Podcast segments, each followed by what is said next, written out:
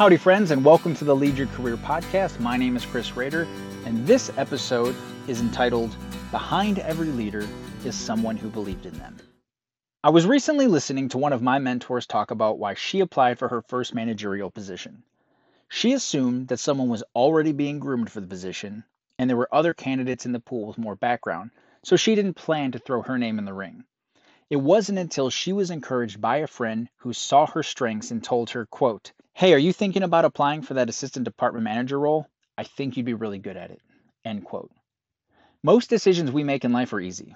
The outcomes are predictable. The decisions with the unknown outcomes, though, these make us second guess our abilities. These are the decisions that are almost impossible to make alone. You need someone in your corner, someone who believes in you and lets you know it. In 2016, there was an open manager position in my group that announced while I was out on a family vacation. I came back to an email in my inbox from a colleague that read, quote, I hope you reach out to them with interest for the position.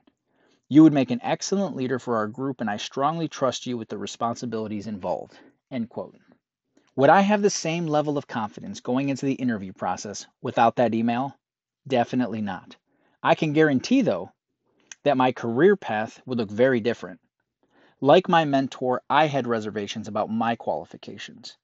I needed the external push, that validation of my abilities to give me the confidence in myself to go after that opportunity. So I ask two things of you today. The first, take a moment to think about where you are in your career or your life. Try to think of a point in time when you had to make a decision to step up, and you did so with the confidence because someone else believed in you. Identify that person or those people and send them a thank you and let them know what that support led to. The second thing I ask of you is take a moment and think about those people around you, the ones you work with, work for, or who report to you. Who in that group is that future leader? That one that may only be an I believe in you away from taking the next step in their career or their life. And be that person who believes.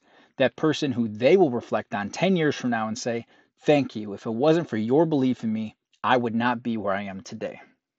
Without those words said to both my mentor and to me, the belief that we had the potential to go after an opportunity, she would probably not be my mentor and friend today, and I may not have the opportunity to have the impact I have today.